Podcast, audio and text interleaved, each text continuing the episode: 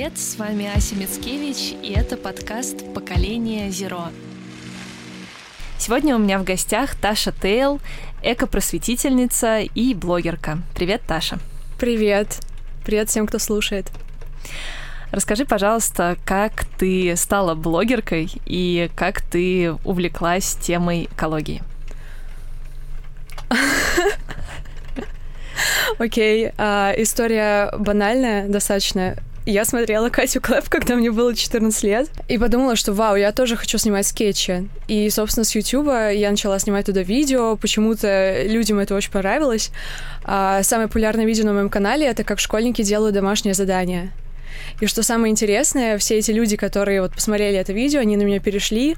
А, я уже давно не учусь в школе, четвертый год как. И люди, которые тогда посмотрели это видео, они вместе со мной повзрослели и тоже сейчас учатся в универах, работают э, работы свои, занимаются какими-то интересными вещами, поэтому я вот со своей аудиторией вместе взрослела с основной ее частью.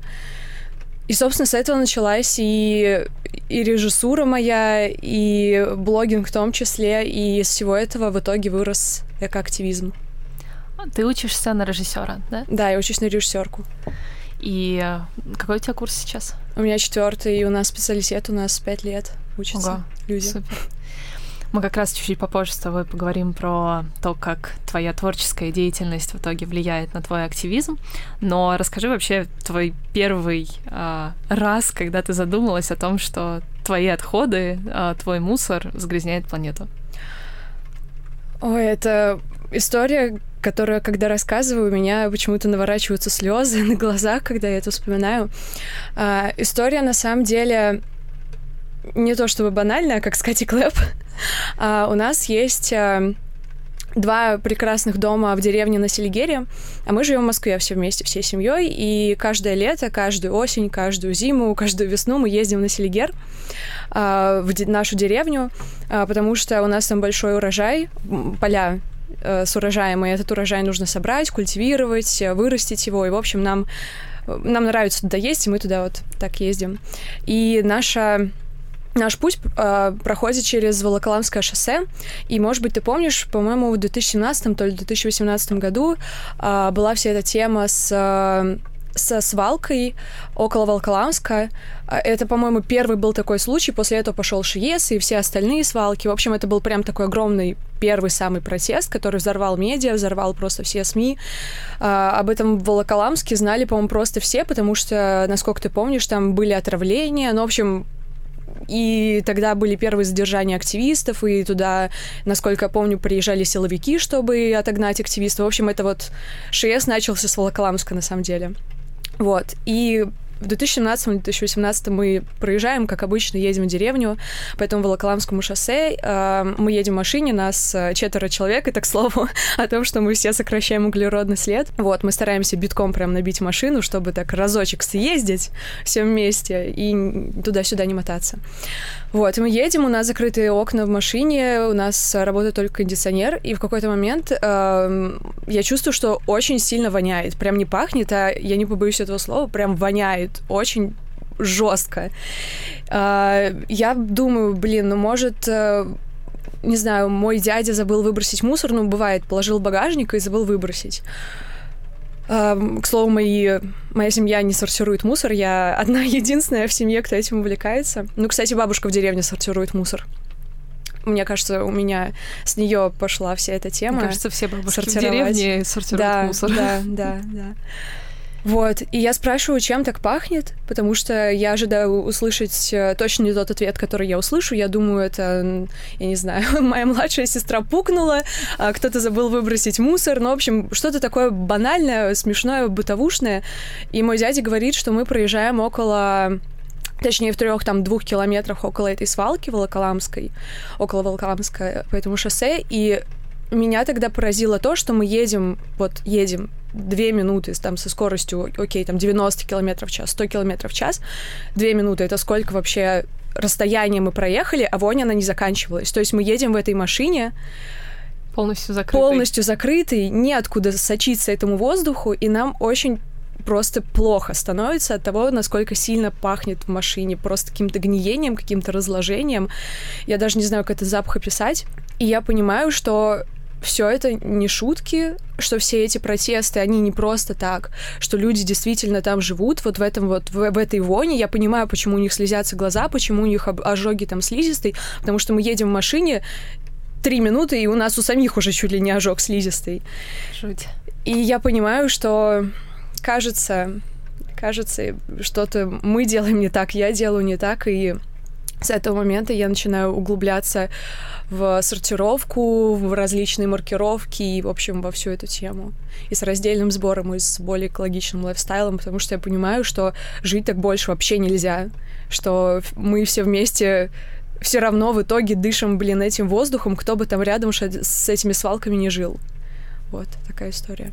А твой фем-активизм, он а, начался до этого Да, момента? он начался до. Он начался до. Мне кажется, это тебе помогло стать одной из эко-активисток, которые очень бережно относятся к людям вокруг и транслируют эту бережную и критику, и бережное отношение к окружающим. Мне кажется, это как-то должно связаться было, потому что ты была одной из первых, в ком я увидела то, что хотела транслировать в своем блоге. Как раз это, вот это приятно слышать. Если что, я слышу это первый раз от Аси.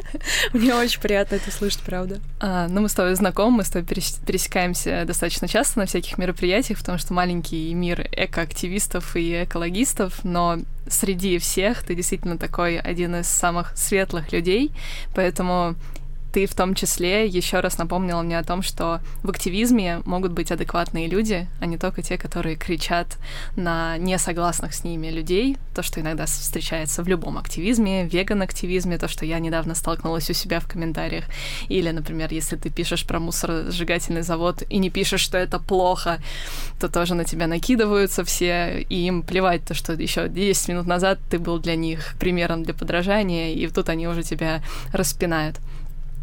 А, расскажи, пожалуйста, про а, то, как отреагировала твоя аудитория, потому что, получается, это были а, люди, заинтересованные в феминизме, или люди, заинтересованные в режиссуре, или люди, которые перешли из твоего. А, как они восприняли то, что ты начала транслировать экологичные привычки в своем блоге? на самом деле гораздо более радостно и более приветливо, чем мой фем-активизм, потому что, понятное дело, что феминизм, он так или иначе связан с политикой Хотя, собственно, как и эко-активизм, на самом деле, все связано с политикой, потому что весь наш активизм, он не просто так существует. Очень доброжелательно было все. А, мне кажется, это связано с тем, что просто основная часть моей аудитории, вот как пришла с Ютуба, как они обо мне тогда узнали, и вот мы вместе все эти шесть лет, я шесть там, или, может, уже семь даже лет занимаюсь блогингом, и мы вот вместе, рука об руку, все мои 100 там э, тысяч в Инстаграме и 200 на Ютубе, мы вот просто как такая огромная, большая толпа друзей. Вот, это я чувствую какую-то в этом поддержку, что вот прям действительно какую-то дружескую, чем бы я ни увлекалась, а, меня поддерживают. Это как с друзьями, правда. То есть ты можешь увлекаться, я не знаю, там, начать увлекаться веганством, начать увлекаться путешествиями, не знаю, онлайн-образованием, и тебе... танцами на пилоне, но, в общем, тебя И тебя друзья поддерживают, они говорят, да, Ася, да, Таша, ты молодец, давай, вот так. И вот я чувствую то же самое от своей аудитории. Мне кажется, что просто, когда я начала заниматься именно экоактивизмом был огромный бум вот с этой с Волоколамской свалкой, потом начал как-то потихоньку развиваться ШИЕС, и люди просто стали обращать внимание все больше и больше, и я, видимо, просто интуитивно почувствовала вот этот вот какой-то бум интереса, и просто чуть пораньше его начала как-то транслировать и озвучивать не потому, что я поняла, что так, я на этой теме, ага, я там срублю подписчиков новых, а потому что мне действительно все, что я делаю, мне крайне важно и крайне интересно. Вот, и Это оказалось, видно. оказалось так, что людям их заботят те же самые вещи. Да. Их заботит, что у них э, во дворе все еще нет раздельного сбора, либо он очень плохо логич, логистически э, настроен что все либо сваливают в один контейнер, э, хотя я знаю эту тему, что условно чтобы не тратить ресурсы на транспортировку, обычно приезжает там две машины, и действительно все вторсырье в один бак скидывает, там, неважно, стекло, макулатура, что там.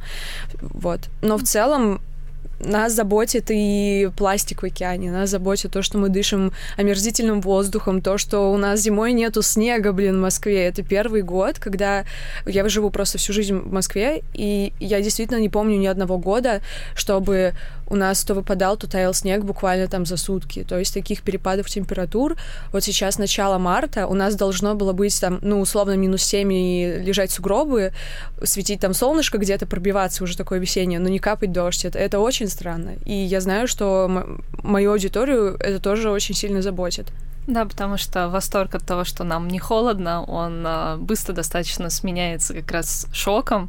А, в 97-98 году, то есть это был первый-второй класс школы, я помню, как я шла в школу, и было минус 30 это там, не знаю, какой-нибудь декабрь, январь, и был, разумеется, снег, и ты не можешь просто закрыть глаза, потому что слизистая как бы кристаллизована, и ты не можешь просто закрыть глазки, и ты вот идешь весь запакованный, у тебя только вот эта часть с глазами открыта, и это вот этот супер-супер холод, просто такой, который от, от которого все стынет вокруг, и ты этот пар пускаешь.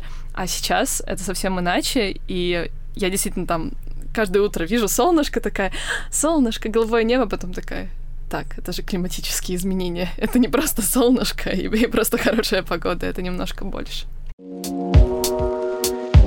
У тебя очень необычный как э, влог э, в YouTube, да, и этот канал, так и Инстаграм. И ты правильно сказала, что как будто у тебя вся аудитория — это твои друзья, и поэтому то, что ты делаешь, оно прям такое супер искреннее и честное. И мне очень нравится, что ты используешь свой талант, свою профессию будущую режиссуры для того, чтобы транслировать очень правильные темы, ведь ты записываешь не только про экологические привычки или про феминизм, просто про добро, про то, насколько важно гуманно относиться к людям вокруг. Скажи, это всегда тебя интересовало использовать искусство для трансляции своих каких-то знаний, свои таланты? Мне кажется, да. Потому что... Окей, начнем с того, что видео я снимаю не всю жизнь. Лет, наверное, с 14, мне сейчас 21, то есть, ну, 7, 7 лет. 7 лет. вот. Треть. Да, да, треть жизни. И мне всегда было интересно попробовать э, рассказать о том, о чем я думаю с помощью чего-то необычного в плане визуала. Не знаю, мне не очень, например, нравится э, читать э, в том плане, что меня это на самом деле утомляет, хотя я это делаю, понятное дело, но мне больше нравится смотреть. Я визуалка, и мне прямо... Я испытываю восхищение, огромное удовольствие, когда я условно смотрю э, фильм про минимализм, чем если я буду читать книжку про минимализм. И я просто отталкиваюсь от этого. Мне очень нравится монтировать. Я обожаю там сутками просто сидеть э, на монтаже, пробовать разные эффекты, пробовать анимацию разную, и все это подставлять. И что мне очень важно, чтобы визуал, то, что я делаю, любая там фотка, видео, она отражала мою какую-то идею. То есть, если нет у меня идеи, то я вряд ли буду что-то снимать или фотографировать, вот, потому что у меня идея ключевая всегда. Я исхожу из нее всегда. А, в первый раз мы с тобой лично познакомились, когда ты стала спикеркой на мероприятии про табуированность месячных в обществе, которую я проводила в апреле прошлого года в Москве и в Питере. И ты была как раз спикером в Москве вместе с гинекологом а, и мной. То есть я рассказывала про экологию и проблему с экологией а, личной гигиены. Ты рассказывала про табу, а, связанные с менструацией в обществе, которое до сих пор существует. И, соответственно, гинеколог рассказывала про аспекты здоровья, потому что это очень важно. И, по-моему, это были очень классные мероприятия, потому что мне до сих пор приходят фидбэки о том, как классно было находиться в окружении единомышленников и слушать тех, кого ты только видишь как бы на экранчике телефона. И мне тогда очень понравилось твое выступление, потому что ты вот использовала свой творческий насмотренный взгляд, свой глаз для того, чтобы создать очень визуально классную презентацию, рассказывая про страшные вещи, которые происходят в обществе до сих пор, да, то есть там женщин до сих пор запирают, э, когда они а, менструируют в каком-то отдельном помещении, потому что они скверные, и что они могут осквернить еду, или, или болезни какие-то будут от того, что они прикоснутся к пище, и прочее, и прочее, и прочее. А потом был этот супер классный ролик э, Либрес, а, где в первый раз э, кровь была красного цвета а, в рекламе прокладок. И да, они, они синяя жидкость. Не синяя жидкость. Я просто помню, как э, сидят эти девчонки. Был, по-моему, получается, оператор мальчик и еще один мальчик, больше там все остальные были девочки, и все просто сидят, смотрят этот ролик, и мы понимаем то, что мы живем в какое-то невероятное время, когда вдруг все меняется. И меняется, потому что вот мы сидим, потому что мы сейчас хотим об этом говорить. То есть вот это вот прям волна, и поэтому, когда ты рассказываешь это именно творчески, не просто там перечисляешь факты, а добавляешь визуальный красивый контент, то людей это еще больше сподвигает думать об этих вещах не э, отрицательно или как-то отстранять, а немножко больше вовлекаться. Вообще, мне кажется, фишка искусства, что люди больше вовлекаются. Да, я, я это использую выгоду своим каким-то принципам, в которые я верю. И вот, кстати, о рекламе Либрес, а, если на то пошло, то мне хочется делать какие-то похожие вещи в том плане, что не обязательно там только показывать э, красную жидкость, а не синюю в рекламе прокладок, а делать что-то социально значимое, а, что-то необычное, что-то новое, возможно, даже не в плане визуализации, а в плане идеи. А, и доносить это через искусство, через визуал, потому что, ну, come on, мы живем в 21 веке, у нас э, весь контент, он визуальный. Он, mm-hmm. Мы читаем книжки, ну, ты просто едешь в метро и смотришь так, окей, кто сейчас читает? Один человек из 20 рядом сидящих, все что-то смотрят. И ты просто это анализируешь и понимаешь, что писать книжки, возможно, Ась, извини, недавно вышла твоя книжка. Вот, я просто думаю, что... Там много иллюстраций, если что. Да, да, у Аси много иллюстраций в книжке. Я прочитала уже страничек 20, мне очень понравилось.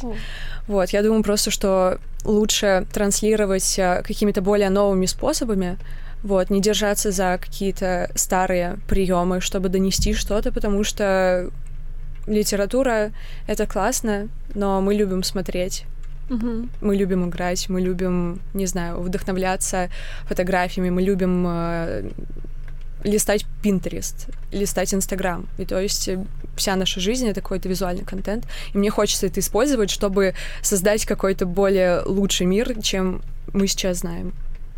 Давай с тобой поговорим вообще про активизм, про экоактивизм.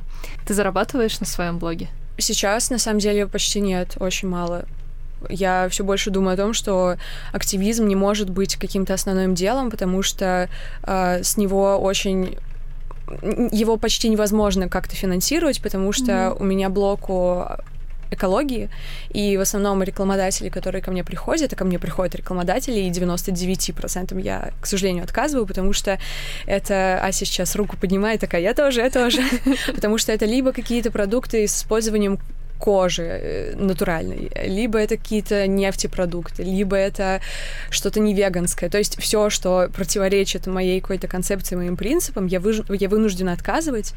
А, и, собственно, да, это в основном все рекламодатели. Вот. Да.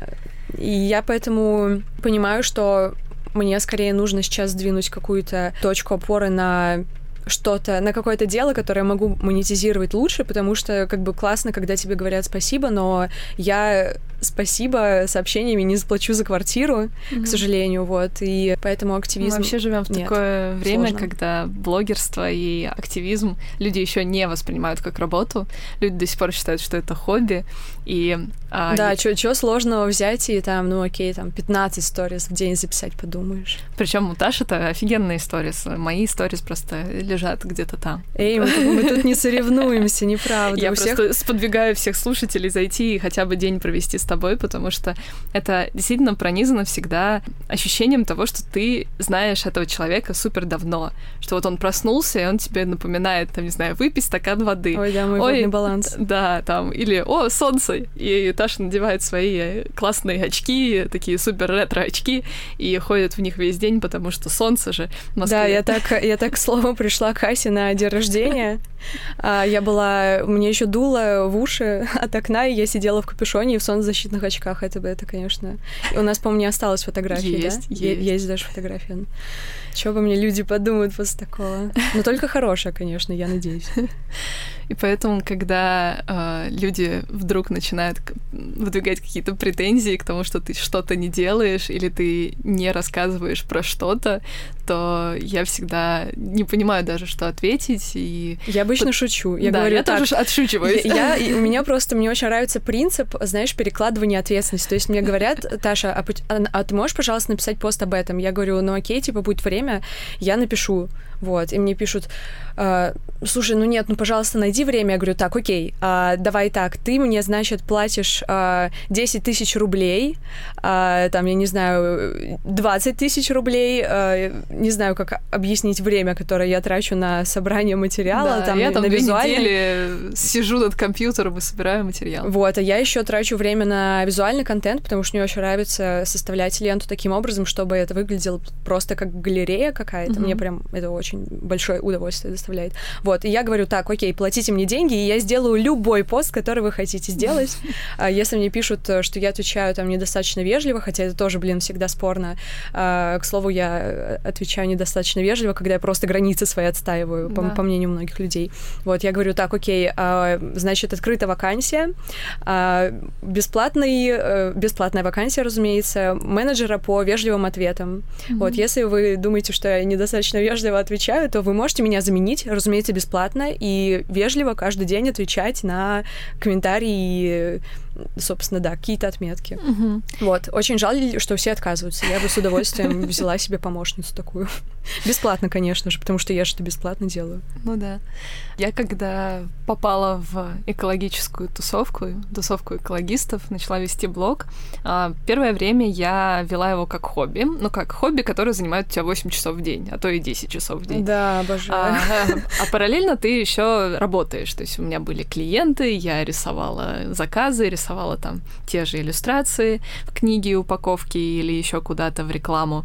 А, и в итоге у меня получалось, что я спала 4-5 часов, я была все время застрессована, и я, у меня просто не было выходных, потому что я все время где-то должна была либо отвечать, либо что-то делать. И в феврале 2019 года я поняла, что у меня есть такая привилегия, у меня есть квартира, и я ее сдала потому что я поняла, что я смогу сдать и жить на разницу между съемом жилья и э, сдачей квартиры. Да, это не там какие гигантские деньги, но на них можно прожить. Я же была студенткой, и поэтому смогу повторить этот опыт еще раз в 28 лет. Тут я плачу. И э, в итоге я как бы первые четыре месяца, э, вот эти там с февраля по апрель-май, я действительно жила вот на эту разницу между сдачей квартиры и проживанием в квартире, в которой мне не супер нравится, потому что это действительно единственное, что я могла там снять за нормальные деньги в нормальном районе. Слушай, извини, такой вопрос. А сколько это было денег в месяц? Ну, просто... Это было меньше 30 тысяч рублей. А, окей, я просто живу на 25. Ну вот, да. Вот. Как бы на эти деньги надо было еще что-то делать, потому что мне всегда очень нравилось делать классные тоже какие-то штуки. И вот, например, проект «Поколение Зеро», который теперь является подкастом, изначально начинался как офлайн мероприятие я не заработала ни копейки на этих мероприятиях. То есть э, все билеты, которые мы продавали, все эти деньги шли на оплату аренду помещения, потому что, к слову, снять хорошее помещение в Москве для социального проекта возможно бесплатно, но, например, через два месяца. А если у тебя мероприятие через три недели, и ты хочешь, чтобы это было в центре, а не в Новогиреево, не хочу никак обидеть Новогиреево, но в Новогиреево никто не поедет. Вот, и поэтому приходилось искать какие-то варианты и просто отдавать действительно все деньги на это. А еще я снимала, получается, вела запись э, на этих мероприятиях, чтобы это все транслировать в YouTube канал и так далее. И получается, я вкладывала еще и свои деньги туда иногда, потому что мне не хватало, например, с билетов. Ну, то есть я вела себя очень неразумно, и как бы люди, которые э, в 28 лет э, ведут бизнес, они бы покрутили у виска и будут абсолютно правы, если они так поступят. И только там, не знаю, на, в апреле-мае я начала зарабатывать деньги выступлениями. И вообще, как бы, единственное, чем я зарабатываю, это выступая. Выступая в офисах, выступая на каких-то мероприятиях, и то не всегда мне платят. Иногда я туда еду, потому что мне кажется это классным. То есть, ну вот на а, веган-фестивале, на котором мы с тобой были в сентябре, в конце mm-hmm. августа, а, там ребята как бы оплачивали только проезд, но как бы когда ты приезжаешь в другой город, тебе же надо есть. И поэтому да. как бы всегда история про то, что иногда ты участвуешь за идею, и нужно иногда подумать о себе и понять, что тебе надо заработать денег, и поэтому я очень часто брала какую-то работу в городе, куда я еду, и, например, там помогала что-то экологизировать или рассказывала, или как-то консультировала. Mm-hmm. То есть я нашла какой-то способ заработать деньги, но все равно я продолжала писать книгу, за которую как бы деньги получу я только с роялти через полгода после старта продаж, и через полгода, ну, и через три месяца после того, как мне пришлют этот отчет, потому что 60 рабочих дней — это не два месяца. То есть все эти истории — это действительно не про деньги, и я не хочу сейчас нагнетать, что мы такие молодцы, а все остальные нами пользуются, но просто есть такое дело, что в экологии существует странный стереотип того, что ты делаешь это бесплатно, а если ты просишь деньги, то люди могут написать фразу типа «Мы найдем кого-то, кого экология волнует больше, и кто готов это делать бесплатно». Ой, мне, мне такое не писали, но если бы написали, я бы забанила, потому что такое неуважение просто Я не буду просто говорить, жесть. кто мне это написал, это была крупная компания, Офигеть. и я просто офигела. Офигеть. я, я хотела как-то, знаешь, Это такая манипуляция. Всем. Тебе, тебе не кажется, что это манипуляция? Это ужасно. То есть я, При этом я до понимаю. этого была фраза мы понимаем ваше желание получить mm. деньги. Они, но... интересно, юристам так не пишут. Вот знаете, вы э, юристка там какая-нибудь, просите деньги за свою работу, ну ладно, мы найдем юристку, которую ю- юрисдикция, юриспруденция, извиняюсь, э, интересует больше. Это никто так не пишет никогда никому. Да, и поэтому приходится очень сильно отстаивать свои границы, свои права на то, что я хочу поесть, я вообще хочу в красивом кафе посидеть иногда, я хочу э, купить какую-то экологичную одежду, одежду и поддержать какой-то бренд, который только стартует. И, к сожалению, их цены не могут быть низкими, потому что экологичные ткани очень дорогие. И вот Таша, да. наверное, сама может про это рассказать. Да, вот я, например, сейчас сижу в а, футболке из бамбука. И как бы футболка, разумеется, стоит больше масс-маркета. Мне девушка сделала как бы скидку, потому что мы с ней в одной тусовке, но все равно это как бы больше денег. Но я понимаю для себя, что я больше никогда не переступлю порог H&M или Зары вообще больше никогда, потому что я столько всего уже начиталась, насмотрелась, что пока у них не поменяется полностью представление о своем бизнесе, я туда не зайду. Даже если у них будет эко-шмека какая-то коллекция, которую они продвигают как супер sustainable, я туда не ногой. И когда ты просто хочешь поддерживать людей вокруг себя, тебе приходится иногда быть не очень вежливым, как людям кажется, потому что ты начинаешь им объяснять, что надо делать вот, вот так, и надо платить за это деньги. Но при этом это очень круто, что все равно находятся люди, как Таша, которые транслируют это все по-доброму и при этом находят время, чтобы отвечать и продолжать Ой, слушай, а, я, я не хочу, чтобы у твоих слушателей и слушательниц сложился образ, что я такая добрая феечка. Нет, если вы мне напишите говно, я вас либо заблочу, либо отвечу говном, либо пошучу так, что вы сами уйдете, поэтому не стоит испытывать меня на, на доброту. Я, я не такая, возможно, какая а я не говорю о доброте феечной какой-то, я говорю о том, что при этом всем ты за дело все равно стоишь, все равно используешь свой уникальный навык, да, э, режиссуры, уникальный навык того, что ты приобрела за 7 лет, которые ты монтируешь и создаешь видео, для того, чтобы транслировать гуманные, правильные вещи про то, что все вокруг люди, и то, что нужно относиться друг к другу по-доброму, что вокруг нас природа, и что бы мы ни делали, мы оставляем какой-то след. И лучше бы, чтобы этот след был не пластиковым, и чтобы, когда ты умрешь, у тебя не пластик остался после тебя, а какая-то вещь намного важнее, какое-то знание, какая-то там компания или какое-то дело, которое будет транслировать добрые намерения. Давай с тобой... у меня, извини, у меня вопрос, пока я воспользуюсь возможностью.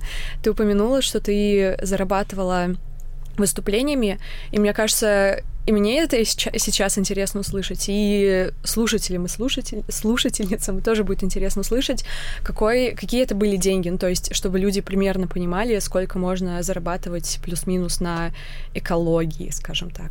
Я сразу, поскольку я иллюстратор, и я знаю, что такое демпинг цен, я знаю, что такое, когда появляется заказ, и один человек говорит, я сделаю это за 500 рублей, а другой э, работает в этом 10 лет, и он пишет 50 тысяч рублей. Mm-hmm. А, я знаю, что такое демпинг, знаю просто не понаслышке, я с ним борюсь всю свою жизнь, и поэтому, когда мне в первый раз предложили провести лекцию, и она первая была неоплачиваемая, а когда мне в первый раз предложили именно оплачиваемую, я написала сразу Олесе из Plastic с Fantastic и спросила у нее. Типа, я тоже Олеся... Олеси спрашиваю. Ну, потому что Олеся была одной из первых. Олеся первая на Теди, на TEDx выступила рассказав про Zero Waste, а, первая вообще про это начала рассказывать в Питере, да, и я лично на встрече э, с ней, когда мы ехали на одно и то же мероприятие, где она тоже выступала, я ее спросила, вот я столько-то попросила, а сколько ты? Uh-huh. И она мне сказала, что да, это нормальный ценник, но когда ты будешь расти, ты должна поднимать ценник, ты не можешь uh-huh. остаться в этом ценнике. Тогда uh-huh. это было 6 тысяч рублей. Uh-huh. Вот, но при этом мне оплатили, получается, проезд до Питера и э, вот эти вот 6 тысяч рублей. Получается, я взяла денежку за билеты э, mm-hmm. и за э, оплату. Это был тогда мой минимум, и я понимаю, что действительно минимум, потому что ты тратишь целый день все равно. Да, ты да. куда-то едешь, ты потом да. общаешься с людьми, потом люди к тебе все равно подойдут, еще спросят, а еще, скорее всего, это те, кто тебя очень пригласили. Много, очень много ресурсов входит. Я просто могу это подтвердить, как да. э, человек, который выступает с лекциями в Питере и в Москве. Я езжу э, по этим городам. Да.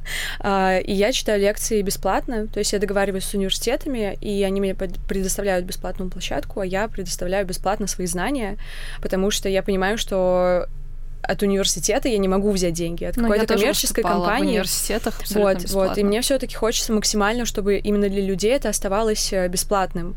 То есть для компаний, которые меня приглашают, да, я могу с них взять деньги, но с людей я такая, блин, ну не знаю. Абсолютно нормальная это практика. Просто, это просто, знаешь, очень много сил отнимает, когда ты э, говоришь там условно час-два, потом еще говоришь с людьми час-два. Это ты просто приходишь домой, падаешь и еще сутки проводишь дома в одиночестве, чтобы тебя никто не трогал, ставя телефон на авиарежим.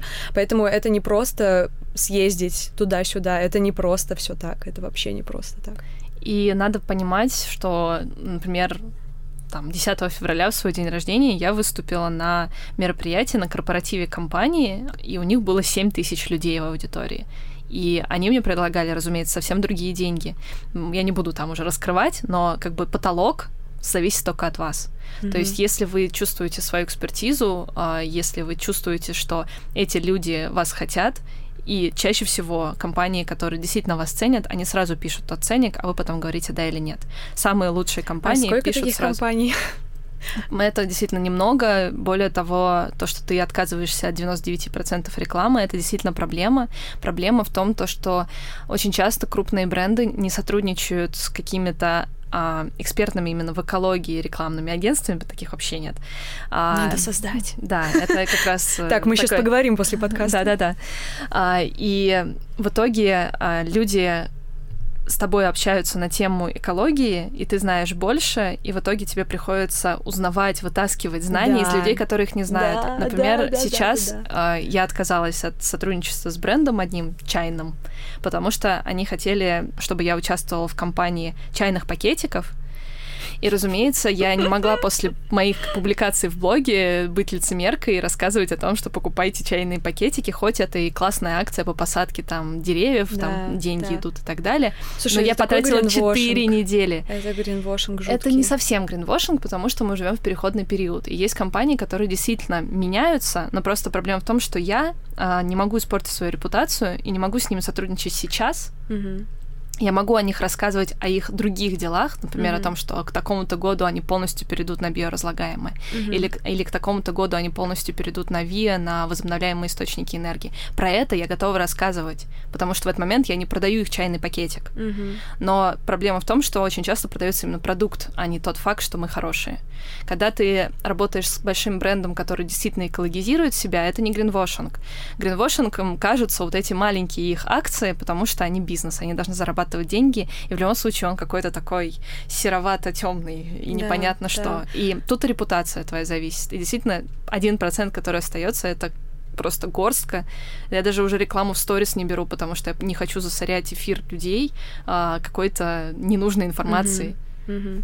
Uh, мне просто, я почему сказала про гринвошинг, мне все эти компании, то есть я очень четко стараюсь чувствовать грань между гринвошингом и действительно какой-то классной инициативой в переходный период, потому что нужно понимать, что мы не живем в идеальном мире, мы все еще живем при капитализме, при рабстве, насилии, угнетении всех просто на свете и людей и животных. во время менструации в хлеву. Да, то есть это, это действительно все не просто так. И, насколько я понимаю, сделать какую-то эко- экологическую компанию э, брендом, это просто как какой-то альтруизм, потому что не факт, что, во-первых, это окупится, во-вторых, они тратят много денег на то, чтобы перестроиться. То есть я считаю, что нужно поддерживать все равно компании, но, допустим, была такая компания у Evian а, воды питьевой, что условно там купи 10 бутылок питьевой воды, вот самых маленьких, там 0,5, и получи сумку шопер тканевую вот эту, вот, с которой ты будешь ходить в магазин. И я задумалась, окей, то есть вы мне предлагаете сумку шопер за 10 бутылок э, пластика, который, возможно, даже не все сдадут на переработку, я уверена, что сдадут не все. И то есть, как бы, всегда взвешиваешь все за и против, и, ну, лично для меня против обычно больше, чем за. Ну, потому что ты задумываешься над своей репутацией, потому что э, мир активизма очень жесток на самом деле, и ты можешь с людьми э, только там дружить, да, а потом рассказать про что-то, и они тебя не, не до конца правильно поймут или вообще не захотят понять, и ты в итоге уже не белый и пушистый в их глазах, и ты становишься человеком. Как это ты человек? Как это ты можешь подумать о том, что это, возможно, не совсем плохо, то есть как это может быть так? Мы же все вокруг говорим, что вот эта вещь, это плохо, так нельзя делать. А ты тут задумался то, что в мире переходного периода некоторое время наверное, стоит использовать какой-то там сертификат или какое-то да. новое изобретение, которое в данный момент, да. вот в настоящем, да. нам помогает быть экологичнее или да. быть этичнее да. или спасти там, не угу. знаю, жизнь кого-то на время вот сейчас. И вот это вот действительно небольшая проблема. Я хочу добавить, а, что а, вот этот вот круг активисток, активистов на самом деле не такой жестокий, это скорее исключение, чем правило, потому что, условно, я не знаю, может быть, у меня такой круг э, знакомых э, активист, активисток, активистов, с которыми я общаюсь, что они, наоборот, такие очень поддерживающие, очень приветливые, то есть меня никто не наругает из активистов и активисток, если я, допустим, возьму булочку с каким-нибудь продуктом животного происхождения. Типа, мы просто понимаем, что не все так просто, и наши решения складываются из очень многих факторов. Не все всегда однозначно, и никогда ничего сейчас, по крайней мере, в переходный период не будет однозначно. Ты всегда чем-то жертвуешь, либо экологичностью, либо там правами животных, либо правами женщин, но чем-то ты жертвуешь. И сейчас быть идеальными невозможно просто по определению. И мне кажется, активисты, вообще активизм, вот этот вот именно люди, в нем они это понимают, и мы как, как мне там. кажется, как мне кажется, mm-hmm. мы стараемся наоборот беречь друг друга в этом плане. Ну, я считаю, что он не супер жесток, как, может быть, показалось из первой моей речи. Но есть, есть... есть люди действительно, есть возможно, эмоциональные. Да, очень эмоциональные. Ну, знаешь, мне кажется, это просто зависит не от того, кто активист, там, кто, кто не активист, а от того, что просто люди сами по себе разные. И в активизме есть разные люди. Есть более спокойные, есть более радостные, да, есть но более... неофиты в большинстве своем достаточно агрессивны, потому что, а, например, там в том же веганстве, когда люди попадают а, с позиции того, что а, они увидели страшный ролик и понимают, насколько мир жесток, им кажется, что надо защищаться. И вот эта вот защита в начальных этапах. То есть чаще всего те, кто а, пишут странные комментарии, которые могут создать так неадекватный нужно бороться образ. с системой, а не с людьми. Да, а в итоге не ты... с потребителями. А, к сожалению, в итоге потребители борются с потребителями, когда они неофиты, и это действительно бред. Давай с тобой расскажем, поскольку в подкасте я почему-то об этом не говорила, про какие-то базовые экологичные привычки, которые вообще бывают, и которые ты транслируешь у себя в блоге, я транслирую у себя в блоге. Давай мы их с тобой перечислим, пусть вот там несколько минут э, будут просто списком типа вот классного того, что ты можешь сделать уже сейчас. Окей. Okay. Если вы живете в городе, и если у вас более-менее развитая транспортная сеть, пользуйтесь, пожалуйста, общественным транспортом. Если это речь про Москву, то я вообще не понимаю, как люди ездят все еще на машинах. У нас дофига просто разных маршрутов и автобусов, трамваев, троллейбусов. И ты, на мет... ты можешь на метро доехать, я не знаю, до Некрасовки какой-нибудь, и люди все еще ездят на машинах. Мне это правда непонятно. Я не понимаю, почему. Если у вас есть возможность пользоваться альтернативой личного автомобиля, условно не ездить там на такси, выбирать такси только в каких-то действительно необходимых случаях, пожалуйста, ездите на общественном транспорте. И вообще классная тема, если вам позволяет э, урбанизация вашего города и экология в том числе, ездить на велосипедах, на скейтах, на самокатах, может быть, если вообще позволяет ситуация. Вот это было бы самым отличным решением. Плюс это спорт, как да, ни крути, да. и вместо того, чтобы сидеть на стуле весь день э, и потом садиться в такси, да. или в машину, вы еще и крутите педали, и ваши э, ноги вам скажут потом спасибо за то, что вы дали им нагрузку. Это очень классный пример, да, действительно, это, наверное, самое главное в городе. Угу. Еще хочу сказать про понедельник без мяса. Это касается вегетарианцев, веганов. Понятно, что уже, уже нет, но люди, которые вот слушают и думают, угу, так интересно, но ну, я же там, я люблю мясо, я, я пока что не готова или не готов, это окей. Вы перейдете или не перейдете потом, это сейчас это не так важно, просто сделайте первый шаг, попробуйте. Я посчитала в целом, что если люди, какая, какая-то большая группа человек отказывается от мяса один день в неделю, вклад от этого будет больше, чем если, условно, один веган э, не будет есть продукты животного происхождения на протяжении там месяца. То есть вклад групповой, он гораздо больше, чем вклад в одиночку. То есть попробуйте просто взять за привычку отказаться от мяса один день в неделю. Пусть это будет понедельник. Плюс э, столько всего в социальных сетях, в интернете появляется касательно новых рецептов. Очень советую вам Алю Самохину с ее тремя книжками или четырьмя книжками с классными современными рецептами растительной кухни, которые просто раскроют вам потенциал того, что вы можете готовить у себя дома, потому что, ну, в начале пути практически каждый сталкивается с тем, что кажется, что э, вегетарианцы и веганы едят только морковку, э, огурец и помидор, а на самом деле из этого можно сделать столько всего. Люди пекут какие-то там трехэтажные веганские торты, то есть, и причем это не сложно, это просто кажется сложным. На самом деле очень много какого-то стереотипа того, что это сложно, что это отнимает много сил. Это вообще не отнимает много сил. И более того, вот у меня муж всеядный, но дома у нас а, вегетарианская диета, то есть у нас осталась молочка, потому что он ее не, хочет от нее избавляться. Но я готовлю практически всегда блюда, в которых а, нету а, никаких продуктов животного происхождения, потому что я их ем, а потом он там, например, добавит что-то от себя, там, не знаю, сыр или какой-то соус или какой-то там еще продукт, и он всегда в восторге от того, какие вкусные сочетания получаются потому что специи и вообще все это очень классно. А про день без мяса, понедельник без мяса, эту инициативу в 2018 году в конце продвигали у себя в офисе Greenpeace Россия, а потом вообще полностью перешли на веганскую диету, и поэтому у них весь ланч э, всегда это растительная кухня. Более того, они перешли на возвратную тару, то есть у них есть э, тара пустая, чистая, и есть то кафе, которое привозит им в других контейнерах, забирая старые контейнеры, новую еду. И в итоге они полностью стали на растительном питании. И мне кажется, это классный пример того, что если Greenpeace так делает, то почему вы не можете так делать? К слову, в мире существует существует 10 тысяч растительных ингредиентов ваших будущих блюд для понедельника да. без мяса. И можете сами пересчитать по пальцам двух угу. рук э, все продукты животного происхождения, наверное. Еще, наверное, самое банальное просто не забывать сумки, вот эти вот пакеты, я использую пластиковый даже пакет, который у меня там лежат уже в этих вот комодиках, mm-hmm. сколько уже там тысяч лет. Mm-hmm. А, не забывать просто свою кружку, там термос, что вы берете, бутылку для воды и вот эти вот а, авоськи, какие-то мешочки, а, пакетики. Не, не знать о том, что они существуют, а именно не забывать. Вот, вот утром вы выходите куда-то на учебу, на работу и просто посмотрите, взяли вы это или нет.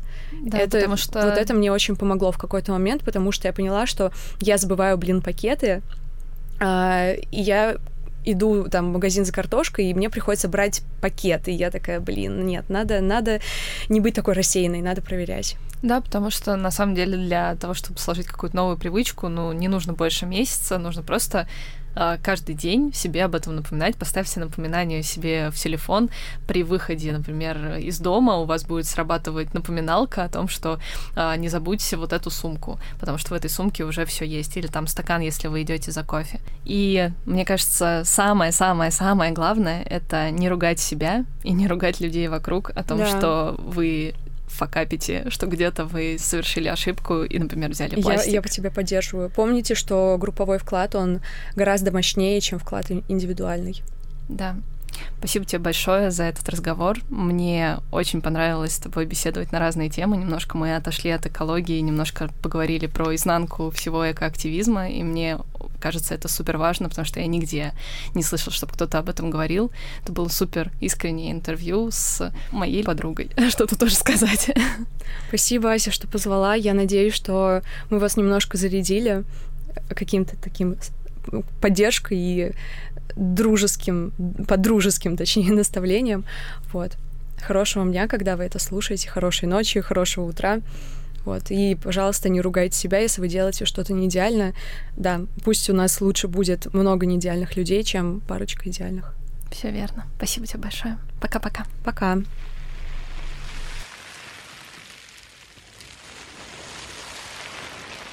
И, кстати, это не звуки океана, это звуки пластика, который команда Less Plastic собрала на одном пляже, чтобы мы с вами услышали, как может звучать океан для будущих поколений. Не допустим этого, обнулим ущерб, нанесенный планете вместе, ведь мы с вами поколение Зеро.